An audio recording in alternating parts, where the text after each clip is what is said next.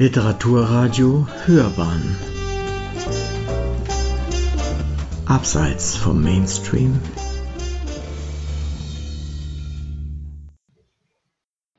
Bedingungslos leben. Es geschah in den Stunden, Zitat, wenn man früh am Morgen Wahres träumt. Ich schritt barfuß am Strand entlang und das zurückweichende Wasser des Meeres saugte mir gierig den Boden unter den Füßen weg. In einem zweiten Traumbild sah ich viele schwarze Schallplatten von unterschiedlichen Größen. Wenn eine Platte zu Ende war, sprang die Nadel automatisch zur nächsten. Dann summte eine Mücke um meinen Kopf, ich verpasste mir eine Ohrfeige und wachte auf. Und weil der Eindruck noch ganz frisch war, merkte ich deutlich, dass beide Träume zeitgleich stattgefunden hatten, während meine Erinnerung sich nun anstrengte, sie wie einen Film hintereinander als Schnitt und Gegenschnitt zu sortieren. Ich befand mich zugleich in beiden Träumen, und es hing einzig von meinem Blickwinkel ab, welches Bild in welchem Traum ich gerade sah, so empfand ich das. Die Sonne fiel schon hell ins Zimmer. Es würde ein heißer Augusttag werden, einer der letzten, bevor, wie die Italiener sagen, der Sommer zerbricht. Dante legte selbst eine Menge Spuren, damit die Leser der Komödie annahmen, er habe Hölle, Fegefeuer und Paradies geträumt. Ganz am Anfang schrieb er über den dichten Wald, in dem er sich verirrte. Zitat Wie ich hineinkam, sicher weiß ich's nicht, so sehr war ich von Schlaf befangen dort, als ich vom richtigen Wege abgewichen. Und am Ende erklärt ihm der heilige Bernhard, der nach Vergil und Beatrice sein letzter Mentor wird, Zitat, Doch weil die Zeit vergeht, in der du träumst, halten wir inne. Und Dante darauf, Zitat, von da an war mein Schauen mächtiger als Worte, die dem Anblick nicht gewachsen. Auch das Gedächtnis hält nicht stand der Übermacht. Wie's jenem geht, der träumend etwas sieht, dem nach dem Traum wohl das Gefühl verbleibt, jedoch das andere nicht zum Geist zurückkehrt. So ging's auch mir, denn meine Vision erlosch fast ganz. Doch träufelt mir im Herzen noch jetzt die Wonne, die sie mir erzeugt. Nach sieben Tagen hatte Dante die Komödie, die am Karfreitag des Jahres 1300 begann, fertig geträumt. Sein Kunstgriff hatte Vorbilder wie Ciceros Somnium Scipionis, den Traum des Scipio, in dem der Sieger über Hannibal wie Dante die Himmel aus der Nähe betrachtete.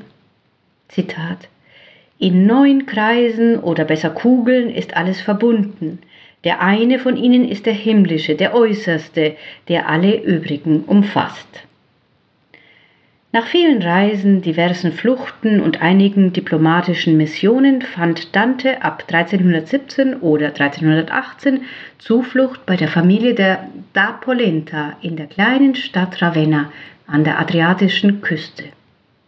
In den Jahren zuvor hatte er alles Mögliche versucht, um wieder nach Florenz zurückzudürfen, den Florentinern sogar einen, heute leider verlorenen, Brief geschrieben, welcher mit dem Bibelwort begann, Zitat, Mein Volk, was habe ich dir getan?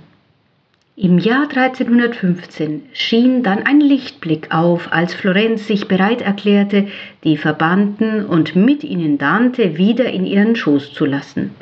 Die Sache hatte nur einen Haken, denn wie die anderen sollte auch Dante die Jahre zuvor verhängte Anklage als zutreffend akzeptieren, sich öffentlich reumütig zeigen und eine mäßige Strafe zahlen. Das lehnte er ab. An einen Florentiner Freund schrieb er, falls man von einem Schuldeingeständnis absehe, ließe sich darüber reden. Aber, Zitat, wenn sich keine anderen Wege finden, nach Florenz zurückzukehren, werde ich nie mehr zurückkommen.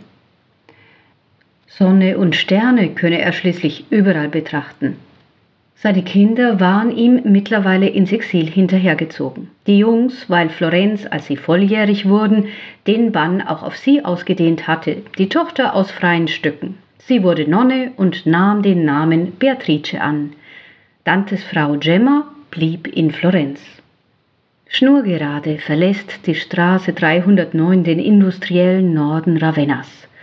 Parallel zur Küste ziehen rechts und links Pinienwälder dunkle Vorhänge zu, und so nehme ich nicht wahr, dass ich eigentlich auf einem dünnen Landarm zwischen dem Adriatischen Meer und einer Lagune entlangfahre. Die Luft drückt schwül ins Auto. Wasser ist überhaupt das wichtigste Element dieser Gegend. Mit seinen 380 Quadratkilometern gilt das Po-Delta noch heute als größtes Feuchtgebiet Europas und ist UNESCO-Welterbe.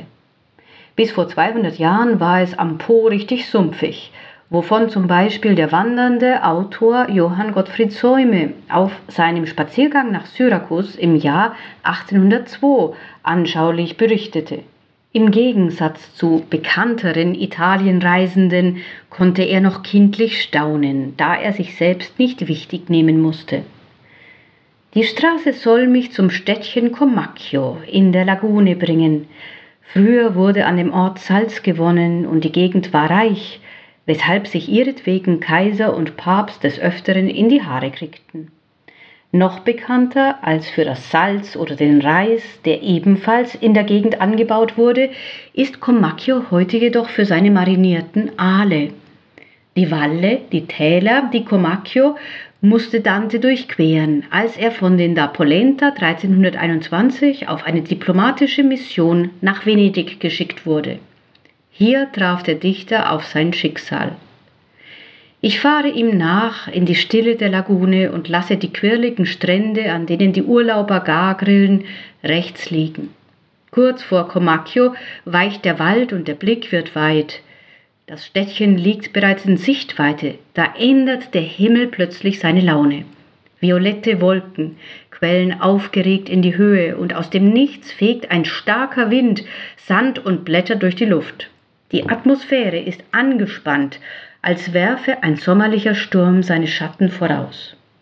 Der Wind, der draußen alles durcheinander wirbelt, trägt meine Gedanken ein paar Tage zurück, als ich mit Patricia und Jonny in Florenz verabredet war, in einem Fischrestaurant in der Via del Proconsolo, das keine hundert Meter von Dantes Geburtshaus entfernt liegt. Mühelos mache ich die zwei in der auf und abwogenden Menschenmenge aus, als unsere Blicke sich treffen, strahlen sie herzlich, auch wenn ein unbestimmter Schleier in ihren Augen hängen bleibt. Bei meiner Suche nach Dante lese ich immer wieder Fäden eines riesigen Teppichs auf, die sich zu neuen und unerwarteten Mustern verknüpfen. Nie wäre ich bei den beiden darauf gekommen, dass sie etwas mit dem Florentiner Dichter verbinden könnte. Sie leben in einem ruhigen Provinzstädtchen zwischen dem piemontesischen Alessandria und Genua in Ligurien. Patricia arbeitet halbtags als Büroangestellte und Jonny Schicht in einer Fabrik. Ihr einziges Kind Andrea hat ihnen Dantes Welt erschlossen. Auf Fotos fixierte der blonde Andrea mit dem Grübchen in der Wange gerne irgendetwas in der Ferne, das andere nicht sehen konnten. Er war ein sportlicher und extrem neugieriger Junge, hatte den schwarzen Gürtel in Karate, interessierte sich für Malerei und Museen und war ein guter Schüler. Seine Eltern förderten ihn, wo sie konnten, und er erwiderte ihre Anstrengungen, indem er mit guten Leistungen glänzte. Als er 15 war, wies ihn eines Tages eine Lehrerin an, etliche Seiten aus Dantes Komödie zu fotokopieren, und zufällig fiel Andreas Blick auf das Buch und er überflog die berühmte Episode der beiden leidenschaftlichen Verliebten Paolo Malatesta und Francesca da Polenta, in der Dante auch seinen eigenen Konflikt zwischen Liebe und Moral austrug. Die Verse trafen ihn wie ein Blitz, und in einer Woche hat er den Gesang auswendig gelernt und dann nach und nach weite Teile der Komödie. Wie besonders Andrea war, sagt seine Mutter, haben wir erst gemerkt, als er nicht mehr war. Dann erst haben wir alle Leute kennengelernt, die ihm nahe standen und mit Dante zu tun hatten. Während sie erzählt, geschieht es mehrmals, dass Patrizias Stimme bricht. So übernimmt Johnny den Faden und die Worte brechen stromgleich aus ihm hervor. Das Lokal ist zur Mittagszeit gut besucht und schwirrende Gespräche an den Nachbartischen übertönen die Musik, die im Hintergrund pocht. Früher war hier das Zunfthaus der Richter und Notare, und es ist dem Zufall zu danken, dass im oberen Stockwerk Fresken entdeckt wurden, darunter ein Abbild Dantes und Boccaccios. Es soll das älteste erhaltene Porträt des Dichters sein, gemalt von Jacopo di Cione. Auf ihm ist Dantes Nase noch gerade. Nach dem Abitur ging Andrea nach Bologna, um Literatur auf Lehramt zu studieren. Daneben pflegte er mit dem Dante-Zirkel von Ravenna enge Kontakte. Desgleichen mit den Franziskanermönchen, die Dantes Reste durch die Jahrhunderte bewacht und, wenn es sein musste, auch versteckt hatten – zum Beispiel als der Florentiner Medici-Papst Leo X. die Gebeine nach Florenz überführen wollte. Wenn sie Andrea einluden, die Komödie zu rezitieren, tat er es gerne und immer in weißem Hemd und Anzug, weil die Verse Achtung und Würde verlangten. Die 80 Kilometer von Bologna nach Ravenna legte er mit dem Fahrrad zurück, an einem Tag hin, am nächsten zurück. Doch sein größtes Anliegen war, seine Altersgenossen für Dante zu begeistern, was nicht immer einfach war. Zitat mit der Schule fängt es an, weil man nicht immer die Möglichkeit bekommt, etwas zu schaffen, die Poesie und Dante zu lieben, vorwärts zu kommen. Nein, die Ungerechtigkeiten haben die Nase vorn, man nimmt sie in Kauf, notierte Andrea in seinem Tagebuch. Sein Sohn dagegen wollte Dante neu erzählen, berichtet Joni. Dante ist kein Mann der Vergangenheit, sondern der Zukunft. Unsere Gesellschaft ist genauso heuchlerisch, verdorben und korrupt wie die zu Dantes Zeiten. In seinem Heimatort gelang es Andrea schließlich, einen Dante-Marathon zu organisieren, von 5 Uhr nachmittags bis 11 Uhr abends sagte er auswendig und ohne Pause alle 34 Gesänge des Inferno auf. Andrea wollte etwas bewegen und sein Instrument hierfür war Dantes Dichtung. Zitat. Nun sage, wär's nicht schlimmer für den Erdenmenschen, lebt er nicht als Bürger, fragt im Paradiso der ungarische König Karl Martell und bekommt zur Antwort, Zitat, doch, sagt ich, dafür brauche ich keine Gründe. Der Mensch ist für Dante ein Zoon Politikon und hat sich als soziales Wesen in die Gemeinschaft einzubringen. Mittlerweile ist in Comacchio die Wolkenwand bleigrau angelaufen und drückt immer schwerer auf die bunten Häuser, die versuchen, sich wie unter einer Last wegzuducken. In den Kanälen peitscht der Wind das Wasser. Die 13 Inseln sind durch Brücken verbunden, weshalb das Städtchen auch Kleines Venedig genannt wird. Dabei ist Comacchio weitaus älter als die Serenissima. Mein erstes Ziel ist die massige Backsteinbrücke Treponti aus dem 17. Jahrhundert, unter der mehrere Kanäle hindurchfließen, auf denen man einst bis ans Meer schippern konnte, Zwei Tafeln erinnern daran, dass zwei große italienische Literaten, nämlich Ludovico Ariosto und Torquato Tasso, hier vorbeigeschaut hatten. Rund 200 Jahre nach Dante war die Zeit der freien Kommunen passé. Jetzt hatten Familien das Sagen. In der Po-Ebene waren das vor allem die Deste. An deren Hof in Ferrara entwickelte sich ein reger literarischer Betrieb, aus dem etwas benommen schon die Moderne hervorblinzelte. Zwar wurden immer noch Dantes Themen verhandelt wie Gut und Böse, ritterliche Tugenden, rechter Glaube, wahre Kirche und natürlich die Liebe. Doch bei den jetzigen Hofdichtern war die Gewissheit von Dantes Vision verflogen. Was blieb, war ein prekäres Ich in einer entfremdeten Welt. Dem konnten die Dichter nur mehr Ironie und eine blühende Fantasie entgegenhalten. Dantes Komödie scheint trotzdem immer durch, wenn auch illusionslos verfremdet. Ariosto ließ im rasenden Roland 1516 einen Prinzen auf einem behenden Hippogryph zum Mond fliegen, wo er den Verstand wiederfand, den Roland verloren hatte. Etwa ein halbes Jahrhundert später erschien dann der erste noch unautorisierte Druck von Tassos befreitem Jerusalem. Beide Autoren beeinflussten ihre europäischen Schriftstellerkollegen ganz erheblich, vor allem auch englische Grand Touristen im Zeitalter der Romantik. Im 19. Jahrhundert griff Lord Byron auf Tasso zurück, als er den damaligen Zeitgeist des versprengten Individuums kommentierte. Zitat Wo jeder rast in seiner Höll allein, denn wir sind dicht gedrängt in Einsamkeit, zahlreich, doch einzeln in getrennten Hallen, die von des Wahnsinns Plappern widerhallen, doch keiner achtet, ob der Nachbar schreit. Er schrieb dies, als die Welt noch nicht virtuell war und das einzige soziale Medium der Brief. Die 22.000 Einwohner von Comacchio sind stolz, dass sie und ihre Stadt sowohl bei Tasso als auch bei Ariosto erwähnt werden. Zitat jene ganz im Fischesumpf gelegen, um die der Po die Doppelhörner schlang, dass wacker Wind und Wellen dort sich regen, verlangt das Volk und wilden Sturmgesang. Das mit dem Sturm hatte Ariosto nicht von ungefähr geschrieben. Die Aale, früher die wichtigste Einnahmequelle der Bevölkerung, wurden nur in wenigen dunklen Neumondnächten im Herbst gefangen und nur wenn es regnete und stürmte.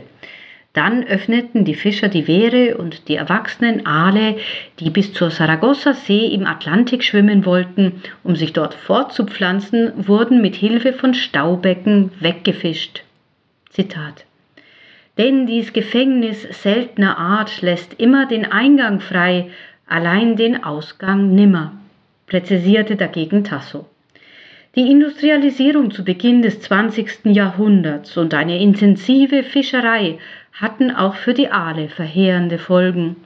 Heute führen die gefährdeten Seeschlangen nur noch ein streng kontingentiertes, beinahe museales Leben in den Valli, die mittlerweile auf 11.000 Hektar zusammengeschrumpft sind.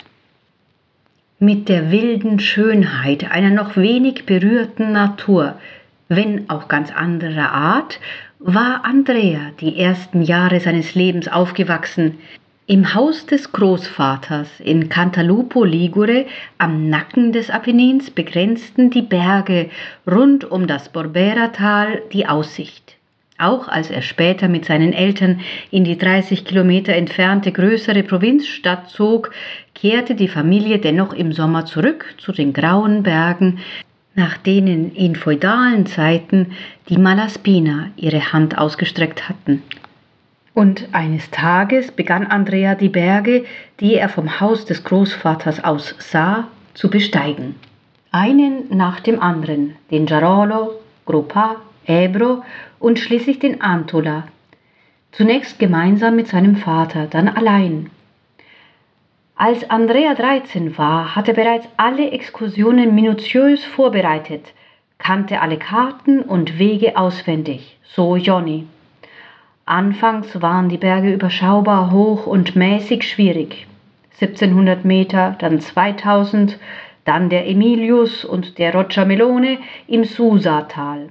Zitat: Ich träume von den Bergen. Es ist, als riefen sie mich, als weckten sie ganz tief in meiner Seele ein Beben, eine Kraft, eine Liebe, ein Verlangen nach Leben, das den Körper und die Träume erfüllt. Dort, wo es kein Leben gibt, im senkrechten Reich von Eis und Felsen, wo die Gefahr und die Schwierigkeiten Körper wie Geist bis zum äußersten anspannen, sehe ich eine extreme Schönheit, schrieb Andrea ins Tagebuch. Patricia erzählt, dass sie jedes Mal, wenn ihr Sohn auf einen Berg stieg, vor Angst fast verging, und Jonny ergänzt, wir und er waren uns des Risikos bewusst, dass etwas passieren konnte. Aber Andrea wollte seine Grenzen kennenlernen, deshalb beschäftigte ihn in der Komödie auch die Episode des Odysseus besonders, der über die Säulen des Herkules hinaus ins Unbekannte segelt. Zitat Gedenkt, aus welchem Samen ihr entsprossen, geschaffen wart ihr nicht wie Tiere hinzuleben, doch Tüchtigkeit euch zu erringen und Erkenntnis.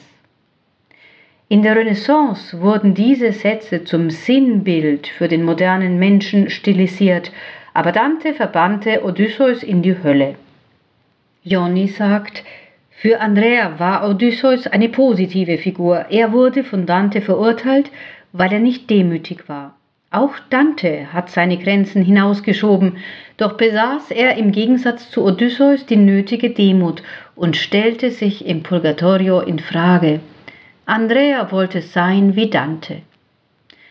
Patricia und Jonni ringen nun beide um ihre Fassung. Die Mittagszeit ist längst vorbei, das Restaurant hat sich geleert. Die Musik ist verstummt und wir sitzen alleine in dem Raum, während Dante von der Wand auf uns sieht.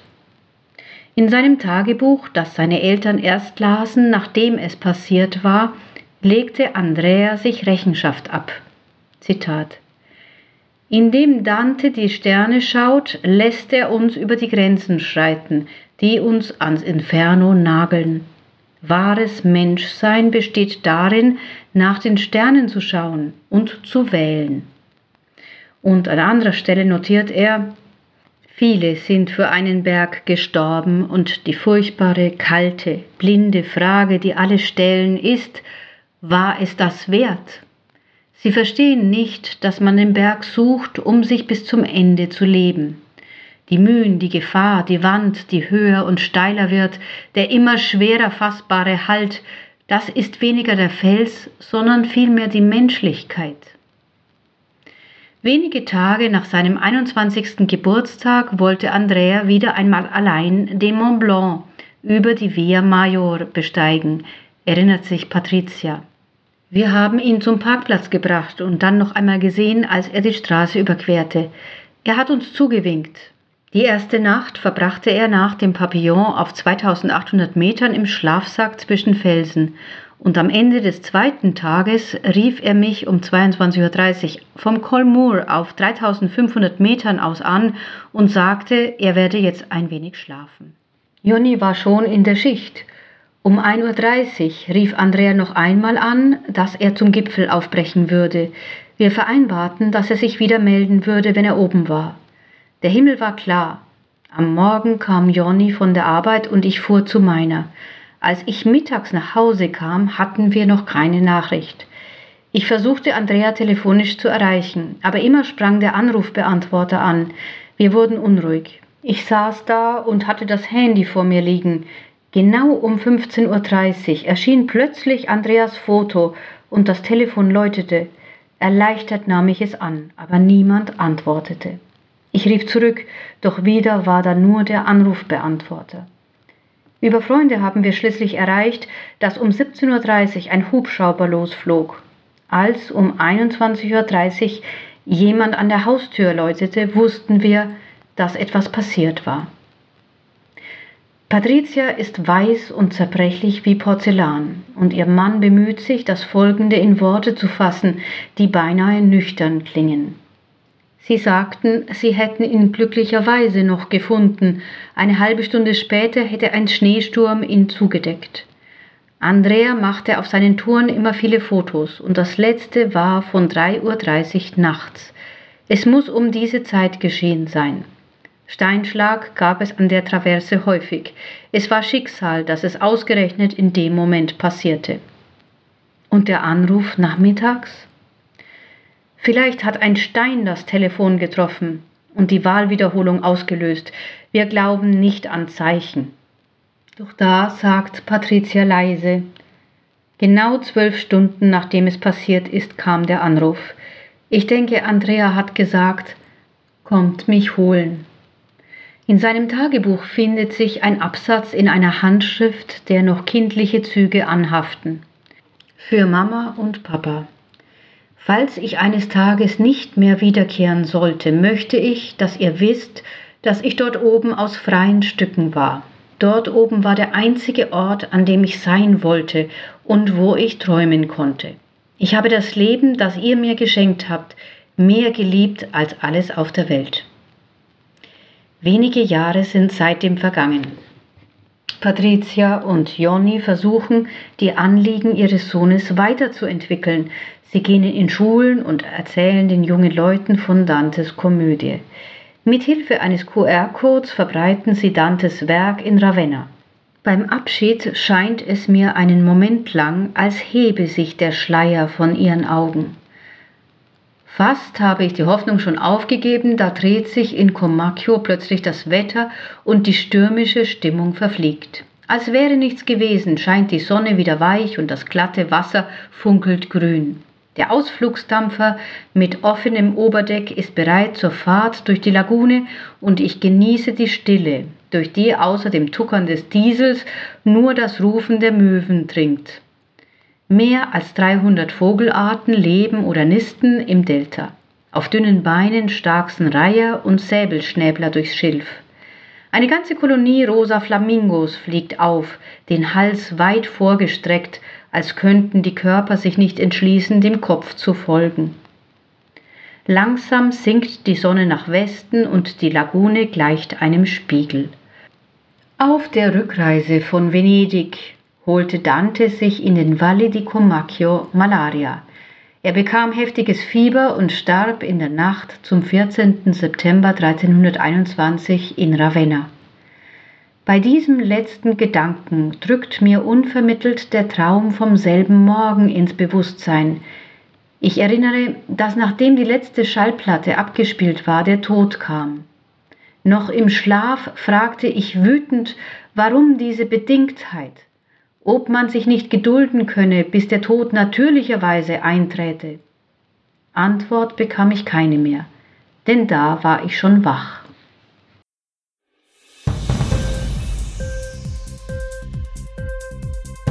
Hat dir die Sendung gefallen? Literatur pur, ja, das sind wir. Natürlich auch als Podcast. Hier kannst du unsere Podcasts hören. Anchor, Spotify, Apple Podcast, iTunes, Google Podcasts, radio.de und viele andere mehr.